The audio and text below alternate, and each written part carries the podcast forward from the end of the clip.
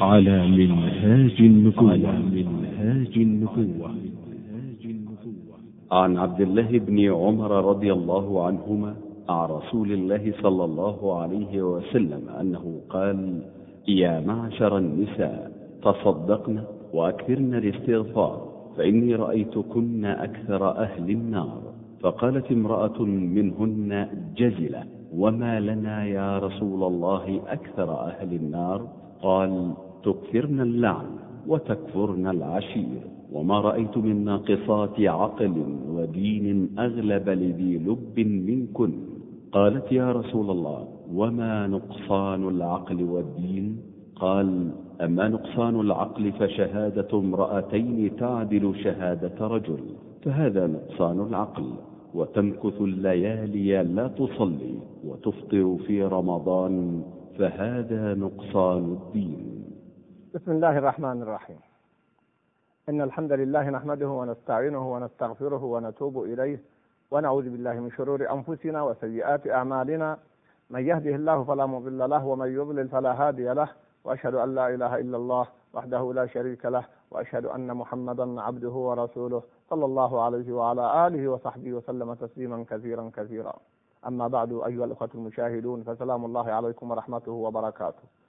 معنا هذا الحديث العظيم هو حديث عبد الله بن عمر رضي الله عنهما وهو أحد الأحاديث التي جاءت في ذهاب النبي صلى الله عليه وسلم بعد صلاة العيد للنساء وكن في المصلى في آخر المصلى فوعظهن وذكرهن عندما ذهب معتمدا على بلال رضي الله تعالى عنه. هذا الحديث من أعظم الأحاديث وبخاصة فيما يتعلق بالمرأة وشؤون المرأة. ولذلك لنا معه وقفات كثيرة بما يناسب زمن هذه الحلقة. فأولى تلك الوقفات مشروعية صلاة العيد للمرأة. بل يحثن على ذلك أي على ولي المرأة أن يحثها على المشاركة في صلاة العيد. كما في حديث أم عطية رضي الله تعالى عنها. كان النبي صلى الله عليه وسلم يأمرهن بصلاة العيد وأن يخرجن حتى الحيض. لكن يعتزلن المصلى. حتى إن إحدى الصحابيات سألت النبي صلى الله عليه وسلم فإذا لم يكن لإحداهن جلباب قال تعطيها أختها من جلبابها. إذا هذا من باب يحث فيه. لماذا؟ لأن يسمعن الذكر ويشاركن في الدعاء. هذا في من؟ في الحائض. فما بالك بغير الحائض؟ بعض الأخوات قد تكون بلغت الآن أربعين سنة أو خمسين سنة ما صلت عيدا واحدا. لكن ننتبه إلى قضية مهمة وهو أمن الفتنة وأن تخرج المرأة بالضوابط الشرعية. فأمن الفتنة شر؟ إذا كانت المرأة تخاف من الفتنة على نفسها أو على غيرها فلا يجوز. لابد أن تلتزم بالضوابط الشرعية بالحجاب الكامل. البعد عن الطيب لأن بعض الأخوات هداهن الله. تقول هذا يوم عيد فتلبس أحسن الملابس وتتطيب وتخرج متعطرة. هذا غير صحيح. وهذه آثمة ولا يجوز أن تخرج بل على ولي أمرها أن يعيدها إلى بيتها. والأمر خروج المرأة متعطرة تختلط بالرجال. ورد أحاديث أخرى أنها زانية حتى ترجع. وعليها أن ترجع كما في حديث آخر وتغتسل وتزيل أثر الطيب. أما إذا خرجت لبنات جنسها دون مخالطة للرجال من بيتها إلى زواج أو نحوه فلا حرج هنا في الطيب. وإن كان إذا الأولى والأفضل ألا تستخدم الطيب إلا إذا وصلت إلى هناك. خوفا من أن يراها أو يشم ريحها أحد. فالشاهد هنا أن المرأة إذا خرجت ملتزمة بالضوابط الشرعية وأيضا النساء كن في مكان منعزل عن الرجال إما في آخر الصفوف كما في هذا الحديث أو في مكان مستقل كما هو يحدث اليوم. فلا حرج بل يستحب للمرأة وأخص أيضا الكبيرات وإن كان حتى الصغيرات ذوات الخدور العواتق الحيض كلها تخرج كما في حديث أم عطية وغيرها رضي الله عنهم أجمعين. أيضا نجد من أوص من أول ما يوصي به النبي صلى الله عليه وسلم النساء الاستغفار. الاستغفار وما كان الله معذبهم وهم يستغفرون. الاستغفار كثير من الناس لم يفقه أثر هذا العمل وهو الاستغفار. يا قوم استغفروا ربكم ما من نبي إلا أوصى قومه بالاستغفار من نوح عليه السلام إلى محمد صلى الله عليه وسلم. لماذا؟ لما للاستغفار من تأثير وهو دعاء وعبادة وخضوع وذل لله جل وعلا. إخوة الكرام الاستغفار من أعظم المفاتيح للأمور المنغلقة. فقه ذلك الأنبياء والمرسلون عليهم وعلى نبينا محمد الصلاة والسلام فقه الرواد والقادة والعلماء. الاستغفار من أعظم مفاتيح الرزق. يا قوم استغفروا ربكم. جاء في بعض الآيات يرسل السماء عليكم مدرارا. انظروا إلى وصية هود في سورة هود لقومه. بل ويزدكم قوة إلى قوتكم. الاستغفار يزيد في القوة المعنوية والحسية وهذا مشاهد ومجرب. الاستغفار يحل المنغلقات والمشكلات وشيخ الإسلام له كلام رائع في هذا الجانب. يقول ينغلق علي الأمر حتى إنني أستغفر الله إلى ألف مرة ألف مرة فيحل وتنحل المشكلة. في البيت في السوق في الطريق هل نحن نفعل ذلك؟ أعرف بعض أولئك الذين فتح الله عليهم بالإستغفار. فكانوا إذا واجهتهم مشكلة خاصة عائلية مالية كبرى صغرى لجأوا للإستغفار. بصدق وحضور قلب وإنابة. يقولون والله إننا نرى عجبا ولا عجب في ذلك. أتعجبين من أمر الله؟ لا أقول جربوا لا هذا لا يجرب. ثابت يقين حقيقة. إذا جئت بقصد التجريب قد لا تنجح قد لا تفلح. ائت وأنت موقن بالإجابة. صادق. كم حل الاستغفار من مشكلات بين الزوجين؟ كم حل الاستغفار من مشكلات بين الأب وأولاده؟ كم حل الاستغفار من مشكلات في داخل المجتمع؟ بل كم حمى من نزول العقاب؟ وما كان الله معذبهم وهم يستغفرون. هذا وهم مشركون. فما بالك بالمؤمنين بالمسلمين. أيضا من هذه الوقفات طبيعة المرأة كثرة التشكي وإنكار المعروف في حالة الغضب. لو أحسنت إلى إحداهن الدهر ثم رأت منك شيئا قالت ما رأيت منك خيرا قط. هذا كلام المصطفى صلى الله عليه وسلم. فحذاري من رد قول النبي صلى الله عليه وسلم. والواقع يصدقه. ف وهذا وصف أغلبي. لا يندرج على كل امرأة. لماذا؟ من أجل أن نستعمل النصوص في موضعها. فقد ثبت عن النبي صلى الله عليه وسلم قوله كمل من الرجال كثير ولم يكمل من النساء إلا مريم ابنة عمران وآسية امرأة فرعون وفضل عائشة على النساء كفضل السرير على سائر الطعام. إذا هناك من النساء من كمل فالحكم وصف أغلبي وهكذا الأحكام تبنى على وصف أغلبي. إن حديث النبي صلى الله عليه وسلم عن المرأة كما في هذا الحديث يكثرن الشكات يكثرن اللعن يكفرن العشير. وما في حديث آخر ناقصات عقل ودين. كله من أجل معرفة طبيعة المرأة من أجل التعامل معها من أجل سعادتها هي. أختي الكريمة عندما تستمعين إلى هذا الحديث إياك أن تفهمي أنه تنقص منك. لا إنما هو وصف. وهذه واقعك هذا واقعك. أتنكرين هذا؟ من أنكرته فقد أنكرت قول الحق الذي لا ينطق عن الهوى. فيصبح إنكارها لهذا الأمر أسوأ مما هي جاءت أن تدافع وأذكر لكم قصة في هذه المسألة. قام أحد العلماء في بلد من البلاد التي فيها الاختلاط وفيها وصلت المرأة تبايعت الوزارة أو المسؤوليات الكبرى مع كل أسف يعني تقليدا للغرب وغيره. فكان هذا الشيخ يلقي محاضرة وفيه نساء ورجال. فقامت امرأة وقالت يا شيخ كيف يقول النبي صلى الله عليه وسلم؟ إننا ناقصات عقل ودين. والمرأة منا أصبحت أستاذة جامعة وأصبحت وزيرة ومسؤولة وبدأت تتحدث. كيف يقول هذا؟ طبعا تقول هذا إنكارا لا استفسارا ولا استفصالا مع كل أسف. أتعلمون ماذا قال هذا الشيخ الجليل رحمه الله؟ قال يا أختي هذا الكلام لما قال النبي صلى الله عليه وسلم ناقصات عقل ودين لم يكن يخاطبكن أنتن إنما كان يقصد زوجات الصحابة رضوان الله عليهم.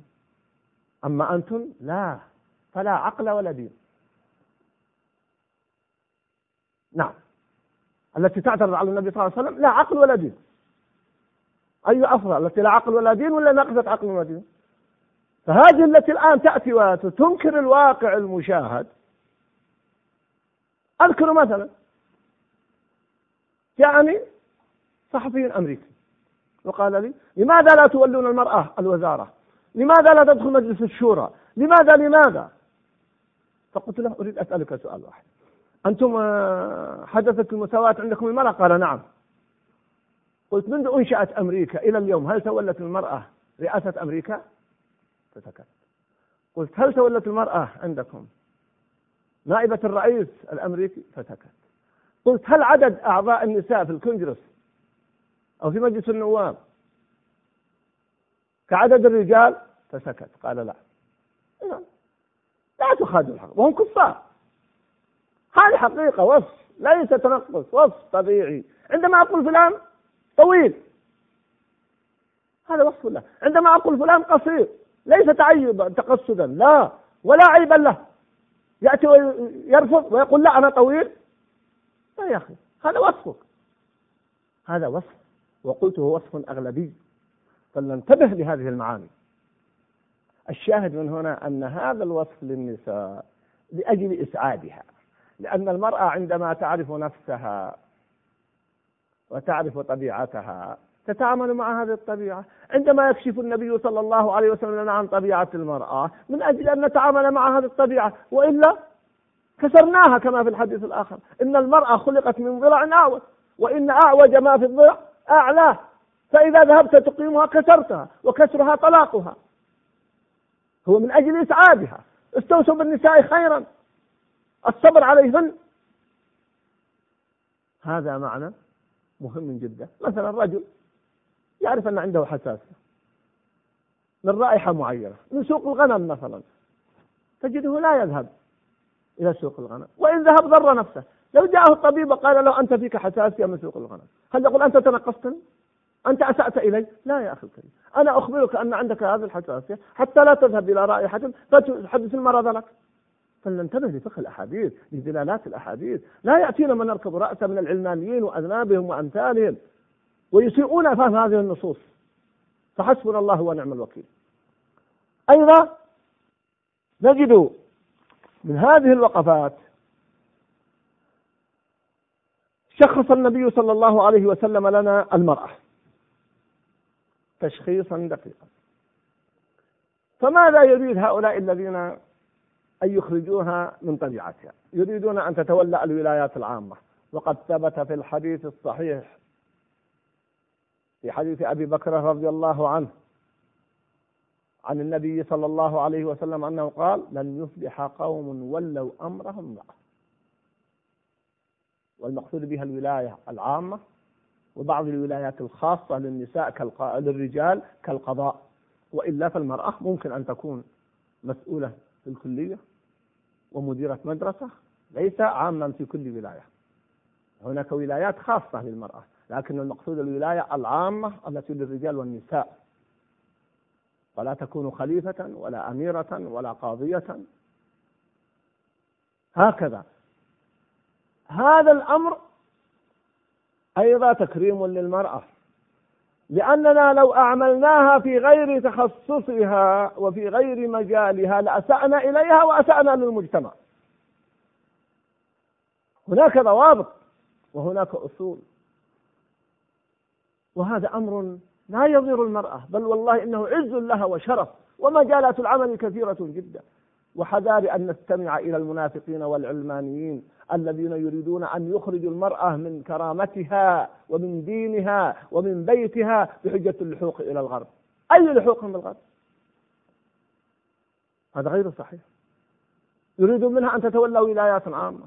يريدون منها أن تخالط الرجال بدون ضوابط. وهذه هي الفتنة التي خشي منها النبي صلى الله عليه وسلم على أمته. فأقول هذا الوصف. وما يتحدث به عن المرأة من إعزاز المرأة وما كرم دين ولا مجتمع ولا حضارة. المرأة كما كرمها الإسلام. والحق ما شهدت به الأعداء. لم تكرم المرأة في التاريخ أبدا كما كرمها دين الإسلام. ما يحدث في الغرب والدعاية في ذلك كذب وتسجيل. واسألوا نساء الغرب. واسمعوا إلى شهادات نساء الغرب. ماذا يقول؟ تتمنى إحداهن أن تكون كالمرأة المسلمة. الآن الفصل بين الجنسين بدأ في اليابان وهو بلد وثني في القطارات وفي أماكن. عدد من دول الغرب الآن تخصص مستشفيات للرجال ومستشفيات للنساء. مقاعد منفصلة لما رأوا من الآثار السيئة الاجتماعية وهم كفار. من مشركين ووثنيين ويهود ونصارى. وبعض ابناء المسلمين يريدون من المرأة أن تخالط الرجال أن تشترك مع الرجال. يريدون المرأة أن تقود السيارة. كيف تقود السيارة يا أخي الكريم؟ ليس لذات القيادة لكن المفاسد المترتبة العظيمة الظاهرة على قيادة المرأة للسيارة. في كل الدول التي قادت فيها المرأة السيارة. بينما أيضا أن يقود الزوج السيارة بزوجته أو يقود الأب السيارة بابنته. والله إنه تكريم له. تكريم له. ومرة أخرى أقول لكم قال لي هذا الصحفي قال لماذا المرأة لا تقود السيارة عندكم؟ قلت سأسألك سؤال. الرئيس الأمريكي هو الذي يقود سيارته؟ قال لا. قلت عنده سائق قال نعم.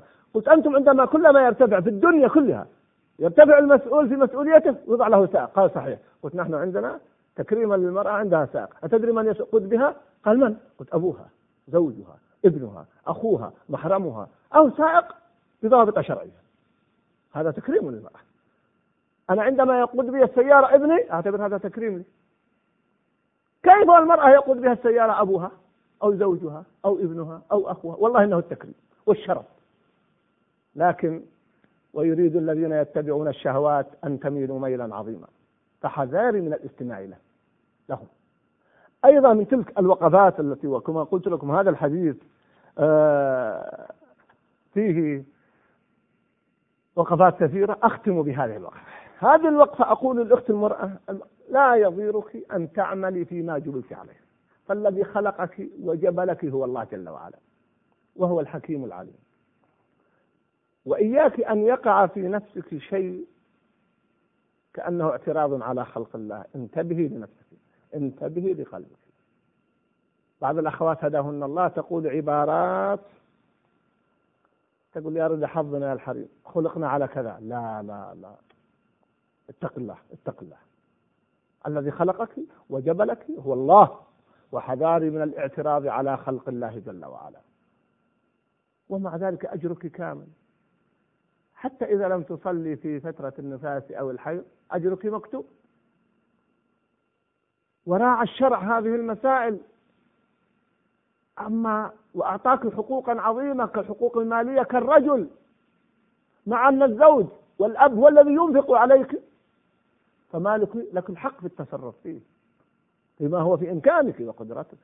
وأنت كالرجل فاستجاب لهم ربهم أني لا أضيع عمل عامل منكم من ذكر أو أنثى. لكنه التكليف بما يطاق. أليس الآن الشاب له تكليف الشيخ له تكليف المريض له تكليف المسافر له تكليف. يختلف عن تكليف غيره تختلف الأحكام الشرعية مراعاة لوضعه. أنت هكذا أختي الكريمة. فحذار أن يقع في قلبك أو نفسك شيء كأن هذا انتقاص لك. أختي الكريمة الحديث مع هذا الحديث حديث عظيم ولكنها مفاتيح وإشارات في منهاج النبوة في التعامل مع المرأة. أسأل الله أن يرزقنا الرضا والحمد والشكر بما أعطانا رجالا ونساء والسلام عليكم ورحمة الله وبركاته.